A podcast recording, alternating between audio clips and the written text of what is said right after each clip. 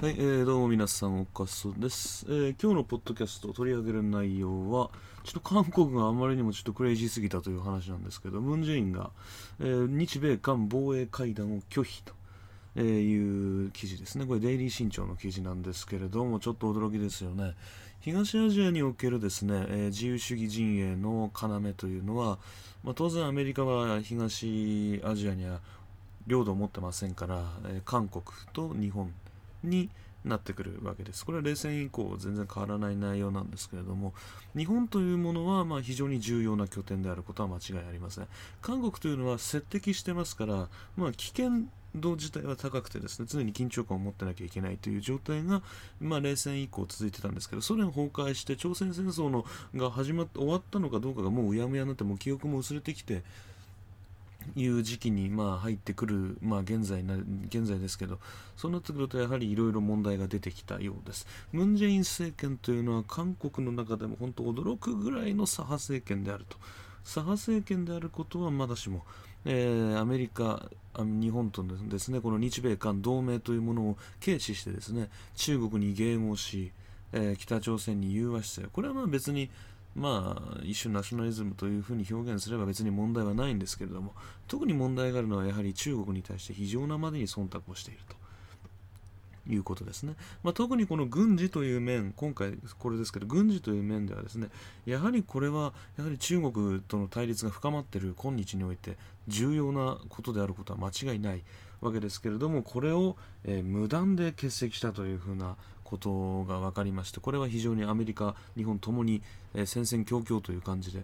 あるわけですけれども8月29日にグアムで行われた、えー、行われる予定だったんですけれども韓国が欠席したことによって、まあ、日米の防衛会談となったわけです。アメリカからはエスパーエスパー国防長官、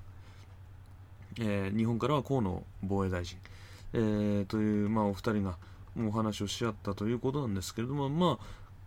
北朝鮮がですね、まあ、あの米韓米朝融和なんて言われてたんですけれども最近は、えー、SLBM 潜水艦発射型ミサイル。これを作ってるというのとなんかイランもそんなニュース出てましたけどちょっと核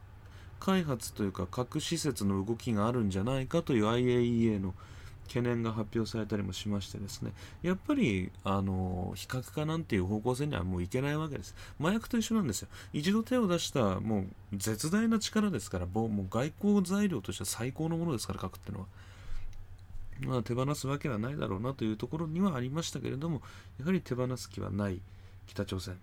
で、まあ、韓国はそれに融和姿勢。なわけですね。で、さらに、ただですね、あの、反門店近くですね、ケソンにあった、共同連絡事務所、これが、えー、まあ、北朝鮮によって爆破されまして、ムン・ジェインとしてはやっぱ北朝鮮ともっとラブラブしたいというのより北朝鮮がちょっと気持ち悪いというふうに距離を取ってる。わけでありまして、ムン・ジェイン政権も今支持率低くて任期あと1、2年ですから、まあ、ある意味正念場にあることは間違いないんですけれども、まあ、ある意味中国にすり寄る筋道をつけ始めているという点ではちょっと相変わらず危険だなということはえー、言えますね。さあ、なぜ彼が不参加、えー、韓国が今回不参加を表明したかというと、まあ、この、韓国にとって中国というものは、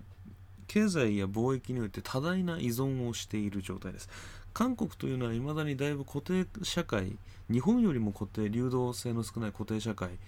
でして、まあ、旧大財閥とか、えー、未だにまあ、前近代的な、えー、産業を引きずっているような社会構造ですからうーんちょっと社会的に流動性が少ないと市場の発展というのは起きにくいっていうのは、まあ、あの歴史が証明していることでして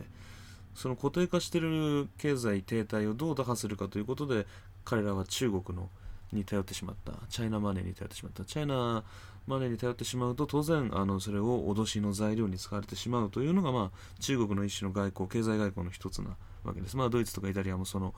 えー、影響、まあか、ろうじて影響を受けてる、まあ、だいぶ影響を受けてるとも言われますけれども、韓国はもうより一層深まってます。えー、貿易相手のもう5割ぐらいが中国でして、だから中国にそっぽ向かれちゃうと、韓国経済は終わってしまうわけで、政権維持のためにはやはりある程度の経済の安定は必要だということですから、当然中国にはやはりあの、ごまをすらなきゃいけないわけです。で、アメリカというものが、昨日ヨーロッパの方で、えー、ポンペオ国務長官が先月歴訪してですね、えー、中国批判を強めたというお話もしましたけれども当然あのー、韓国としてはですねそういうことをされては困るわけですね。えーまあ、ヨーロッパは、まあ、ある程度自立性がありますからどうにかなってますけど韓国はもうアメリカとこれ以上組んでですね中国に対する攻撃を強めるような今のアメリカと仲良くしているさらに言えばその軍事という非常に、えー、相手に対して威嚇という面を強く持つ、えー、分野において会談をしてで間違いなく、えーまあ、今回の日米のまあ、2人で、まあ、日米2カ国で話し合って出た結果というものあの話し合って出した声明というのもやはりあの法と秩序による、えー、支配というものと、えー、まあ戦狼外交ああいう脅しのようなものに関してはやっぱ断固として抗議していって開かれたインド太平インドから太平洋にかけてのこの自由航行作戦というものをやはり支持してみんなで協力していこうというふうになってしまった。これまでの三国のあのであった時の対象は北朝鮮だったわけですよ。北朝鮮に対してどう対応していくかということがメインだったから韓国としてはここを、えーまあ、一つのね入り口として北朝鮮と融和姿勢を強めていこうという一種の目的があったわけですけれども今回も今回になるともう中国というものがあの主なメインメインになってしまっているがために韓国は出席してですね、まあ、その共同声明にあの名前を連ねてしまいますと当然中国から嫌な顔をされてしまって冷遇されてしまう。でさらに、えー、先週先々週かな8月の下旬にですね、えー、プサンで、えー、中国の外交のトップと、えー、まあ、大統領府の人間が会談をしてですね習近平主席の早期訪韓というものを確認したと。そのうちあの習近平に韓国に来てほしい、えー、あの融和姿勢ということで中国にすり寄ることでやっぱり中国と今後も仲良く深めてで韓国経済に貢献してほしいっていうやはりごますりがあるわけでそれをやっぱりあの、まあ、二階幹事長が政権持ってるようなもんなんですよ。日本でいうところ、こうなってしまうとやっぱ難しいところではある。ますよね。で、さらに2017年に中国と、えー、当時の外務大臣、まあ、今もそうですけど、えー、ファン・ギョアン外務大臣ですか、えー、が会談した際にですね、えー、スリーノーという中国は韓国に飲ませたと言われています。スリーノー、3つしないでくれと中国のためにと。1つはアメリカとのミサイル防衛網の構築に参加するな。えー、米国のサード配備、これは、ね、やるなと。えー、日米韓の軍事同盟、この中国の包囲網への参加というのも韓国はするなと。それを条件に中国は韓国の経済を支援しているというふうに言われてしまったわけで、まあ、韓国ははっきり言ってなすすべがないという感じなわけです。まあ、これぐらい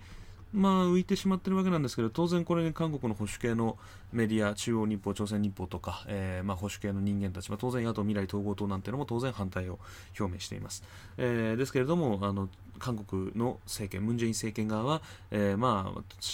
政権発足からまあ間もなくしたぐらいから、米韓同盟の必要性というものを再確認すべき時が来たとか、えー、そういうことをまあ定期的に言ってた、反反米と、まあ、反米とまでは言わないけども、まあ、あの親中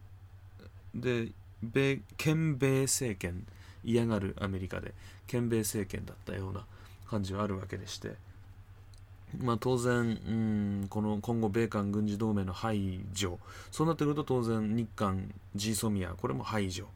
といった感じになって、まあ、日本のアジアにおける立場がより逼迫したものになってくると。いうことは間違いないわけです。まあ、あの現在の段階で世論調査したら野党未来統合党が、えー、支持率の上では上ですから、えー、まあ、次の大統領は共に民主党からだと,、えー、と誰が出るんだっけな新しい党首はこの間党大会やってて首相今の首相が次の大統領候補にやってきます左派系はその人ですけどまあ未来統合党与党系は多分保守系の、えー、これすみません議員は分かんないですけど、まあ、代表が出てくるでし多分その保守系の大統領候補が次勝つとは思うんですけど、まあ、そうなってしまった時にあの韓国はやっぱり構造の転換社会構造というか経済の流動性というものに、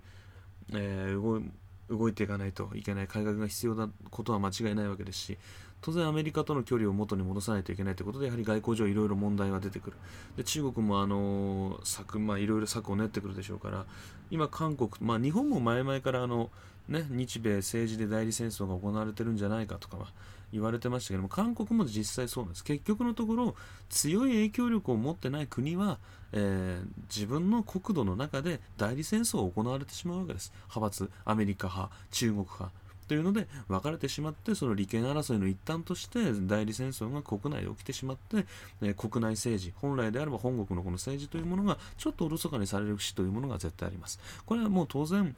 本来でまあかつての主権大国と呼ばれた国々の中では絶対ありえない話でして大国じゃない中小国だからこそ影響力を世界に対してあまり影響力を持たない国だからこそこういう被害に遭ってしまうわけです。まあ、韓国はずっとそういう国でした。朝鮮半島というのはずっとその代理戦争の場だったわけですけれども日本はかつて違ったわけですよ。大日本帝国の時代にはそんな代理戦争に大きく巻き込まれることはなかったわけですね。ね外部外部勢力に対して内部勢力っていうのが常に戦ってたわけですよね。こういう点でやはりあの日本というような GDP 世界3位ですけれどもあの軍事力であるとかあの外交姿勢とか内政にいるまあ議員たちとか、まあ、一種政治に対する認識ですよねこれが全然過去と違うものであるがゆえに、えー、GDP3 位でありながら、えー、世界に対して影響力を全然行使できない国であるというふうになってしまっているわけです。まあ韓国とのあのパイ、まあ、同盟関係が、えー、収支を打つとなると、えー、日本が負うべき役割というのはますます増えるわけですから、まあ、できることであればですね、まあ、韓国もそんなバカね、バカじゃない議員もいるんでしょうから、え、中国との関係というのはやはりアジア全体、よりは世界全体で多少ずつ考えていかなきゃいけないという包囲網に韓国の野党議員たちがですね、運動を作っていくということに期待したいわけです。それではまた次回お会いしましょう。ご視聴ありがとうございました。